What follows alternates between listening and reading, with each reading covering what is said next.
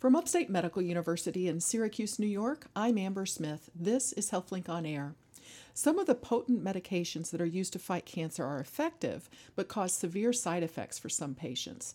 A scientist at Upstate is investigating how to make chemotherapy more tolerable, and he's here with me in the HealthLink on Air studio to tell about his work. William Kerr is a professor of microbiology and immunology, biochemistry and molecular biology, as well as pediatrics. Welcome back to HealthLink on Air, Dr. Kerr. Hi, Amber. Thanks to be nice to be here. Now, much of your career has been spent studying the SHIP1 enzyme. Can you tell us what this enzyme is? Yeah, without getting into too much nitty gritty, it's basically uh, uh, an enzyme or a protein that sits inside the cell. And when the cell receives a signal from outside, like it binds to, it's an immune cell, for instance, maybe binding a bacterium or a virus, there's receptors on the outside that tell the cell this is out there. We need to be aware of this. And the SHIP gene, SHIP1 gene, helps interpret the signals to either turn the cell off if it's the immune cell's over responding or actually maybe help it survive and do a better job. So it helps integrate the signals coming from outside the cell into the interior of the cell to the nucleus where the DNA is and helping the cell. So it sort of helps the cell make decisions about I should do something or I should leave it alone. And and but we found uh, initially we and others found this gene was very important in immune cells. But then my lab spread out into studying its role in blood stem cells, hematopoietic stem cells in the bone marrow. And that's really the focus of this most recent grant was uh, findings we made. A, a, a, PhD student in my lab, Robbie Brooks, who's actually been out of the lab now for four or five years. Um, Robbie made a, a, some did some really impressive work showing molecules my lab discovered that he actually discovered uh, that could turn the SHIP1 gene off, helped hematopoietic stem cells, blood stem cells, grow, increase their numbers inside the bone marrow and it was almost stunning. We saw uh, about a five to six fold increase. That'd be a five to six hundred percent increase in the number of blood forming stem cells in the bone, in the adult bone marrow of a mouse when we treated them with this chemical compound that could turn the SHIP1 gene off, and that led to, in, that was the basic science, if you will, the fundamental advances that led to this current grant, because we we we also, as part of that publication, Robbie and another student, Sonia Iyer, who she's now gone on and left the lab. She's at MIT doing a postdoc. Robbie and Sonia teamed up to show, okay, along with this increase in blood forming stem cells, we could get the, the their ability to repopulate or, or replace the damaged blood cells after radiation. We could allow, we could have that process happen faster with this molecule that turned off the SHIP1 gene. In other words, we could turn off SHIP1 and sort of take the brakes, if you will, off the hematopoietic stem cell so they could recover faster when the blood forming system in the bone marrow, the stem cells that make the blood in the bone marrow, were damaged by radiation. So if it works for radiation, we reasoned, hypothesized, if you will, that it would work for chemotherapy because chemotherapy and radiation are both essentially damaging the blood forming stem cell capacity. And that's why chemotherapy patients have dangerous drops in blood cell numbers like neutrophils, platelets, red blood cells. And so, and so do radiation patients, patients getting total body radiation. I want to ask you about chemotherapy, but I heard you call the SHIP1 a gene. Yes. Is it an enzyme or a gene? Yeah, so it's a gene that encodes an enzyme. So you know the flow of genetic information. There's DNA sitting in the nucleus on chromosomes that encodes what's called a messenger RNA that goes out in the cytoplasm of the cell, and, and that RNA then gets converted into protein. So the protein is does the work of the gene. The gene is just like software or coding or information. The the protein is actually what does the work. Okay, and and this gene SHIP1 is in all of our cells. The DNA is in all of our cells, but it's not expressed or turned on at the RNA level uh, you have to transcribe that DNA into RNA to make the protein. And it's interesting that SHIP1, its expression is restricted to the blood and immune system cells. But also, interestingly, we found uh, mesenchymal stem cells, another kind of stem cell that makes cartilage, bone, and fat, also express this gene. And interestingly, when we turn off the SHIP1 gene, we not only increase blood forming stem cells numbers, but also mesenchymal stem cells, the cells that can make uh, bone, fat, and, and cartilage. Uh, I, I, am a co author on a paper that just came out this last month. Uh, another group went and found it's also expressed in epithelial cells. Skin. Uh, no, yes, uh, lung lining epithelial cells in this case. Oh. I don't know about the skin epithelial cells. That's possible. We haven't looked directly at those. But the, the group at Brown, um, and uh, it, we, uh, we just published a paper together. I'm a, a co author, I'm not the lead author on this paper. Uh, showed that fibrosis, uh, turning off the uh, mutations in the SHIP1 gene when there was damage done to the lung, I believe they used uh, uh, some kind of damaging agent for the lung, could cause fibrosis. So SHIP1 has a role also in lung epithelial cells. A skin, I don't know, but it's a possibility. Well, let's talk about how chemotherapy works. And sometimes it's paired with like a, a stem cell transplant. Mm. So if it's designed to, you know, kill the bad cancer cells, while it's doing that, it's it it's also causing some side effects that are yes. problematic, right? Yes. So talk to me about what sorts of side effects the, the you're two, concerned with. Probably the two major ones are effects on the gastrointestinal tract because there you also have an adult stem cell population uh, epithelial cells in the gut lining. Intestinal epithelial cells have a stem cell source, and, and it's actually the most prolific, most active stem cell source in the body. We're constantly replacing our epithelial lining because it's always being insulted by bacteria or viruses. You know, we're always getting exposed to things or possibly, you know, you eat something wrong, it damages you, and you always have to replace those with fresh epithelial cells. The same is true also the blood, blood forming. So those anemias, problems of blood, or gastrointestinal problems are usually the two major toxicities. But of course, you can also have impacts on the lungs, the liver, other other organ systems too. But I would say the blood and the gastrointestinal tract are probably because of their they're both re- reliant on a highly active, highly proliferating, rapidly growing stem cell population that they are just like cancer cells, which are also rapidly growing, are affected by chemotherapy. There's just nothing you can do about that.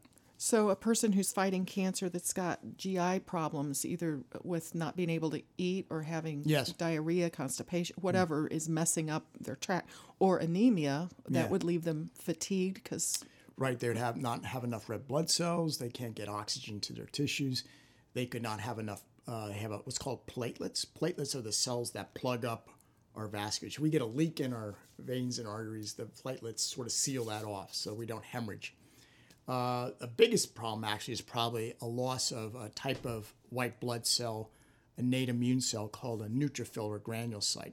These guys actively surveil the body, and particularly for bacteria, but also sometimes funguses, and will fight off bad buggies without having to get our uh, more advanced, sophisticated immune cells like B cells and T cells that make antibodies involved. This is important because uh, bacteria are always invading our body or challenging our body, and we need something that responds to them rapidly because the B cells and T, T cells take almost 10 to 14 days to really get into action. And if, if we didn't have something to sort of fend off the bad guys in the beginning, we'd never live long enough to get the B and T cells involved. This is Upstate's HealthLink on Air. I'm your host, Amber Smith, and I'm talking with scientist William Kerr about chemotherapy and how to uh, reduce the side effects that might come with that. Mm. So, what is your idea for reducing these side effects? If a person could have chemotherapy mm. and not have the GI tract discomfort so, and the anemia, right. and what would that do for I mean, it so seems like they'd be we're going to help out with the blood cell problems. The compounds uh, that we've described at this point in time, I don't think would would help the in, in, in intestinal epithelial cells with the gut problems. But one of the major toxicities is susceptibility to op- opportunistic infections, uh, bacterial infections, uh, fungal infections. Uh, strike cancer patients who are getting intensive multiple doses of really heavy chemotherapy to reduce their, their, their tumor burden, uh, they are going to have immune problems and also blood cell problems. So what we're targeting is is that problem, uh, and that is a significant problem because in fact uh, there's a multi-billion-dollar drug, or maybe it's now it's come off patent called Neupogen. It's called granulocyte colony colony stimulating factor. It's a little protein that stimulates the hematopoietic stem cells to make more of these immune-fighting neutrophils or that kill bacteria. But the problem with that um, billion-dollar drug uh, is it only helps with replacing the neutrophils. It doesn't do anything for the platelet recovery and the red blood cells.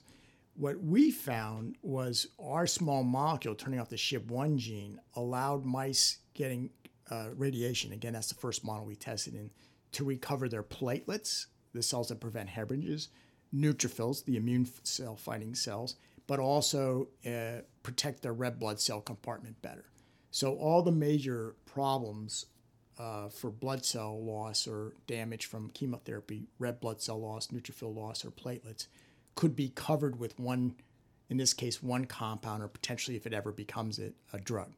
And, and therefore, you wouldn't have to give somebody Neupogen. You give them one small molecule that would help the, the hematopoietic or blood stem cell make all three important cells that there are problems with in, in chemotherapy. So it would help their body do what yes. it's designed to do anyway. Yeah. But yeah, and that might even help patients, uh, all of them. And you know, if you you're fighting off an infection, it's going to cause other uh, subsequent problems, even for the GI tract, because a lot of that's where a lot of infections come in through consumed food. Uh, our our gastrointestinal tract, there's little sort of small war going on all the time, especially in the lower part of the small intestine there's a lot of immune tissue there in the small intestine where the immune system is constantly surveilling what's come into our body. What did we just eat?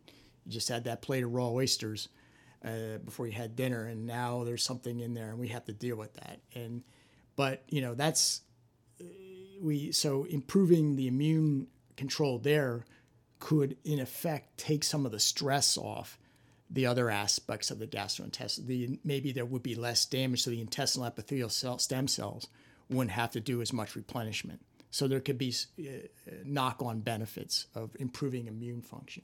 Not even for people with cancer, but with other diseases that are not cancer. Possibly, is possibly. There are some immune deficiencies that might potentially be helped. Uh, it depends on, it's, it's really context dependent. Well, um, talk to me, if you will, about the time frame for this. If this, if if what you're doing in your lab proves beneficial and it works, mm. it's you know beyond your wildest expectations.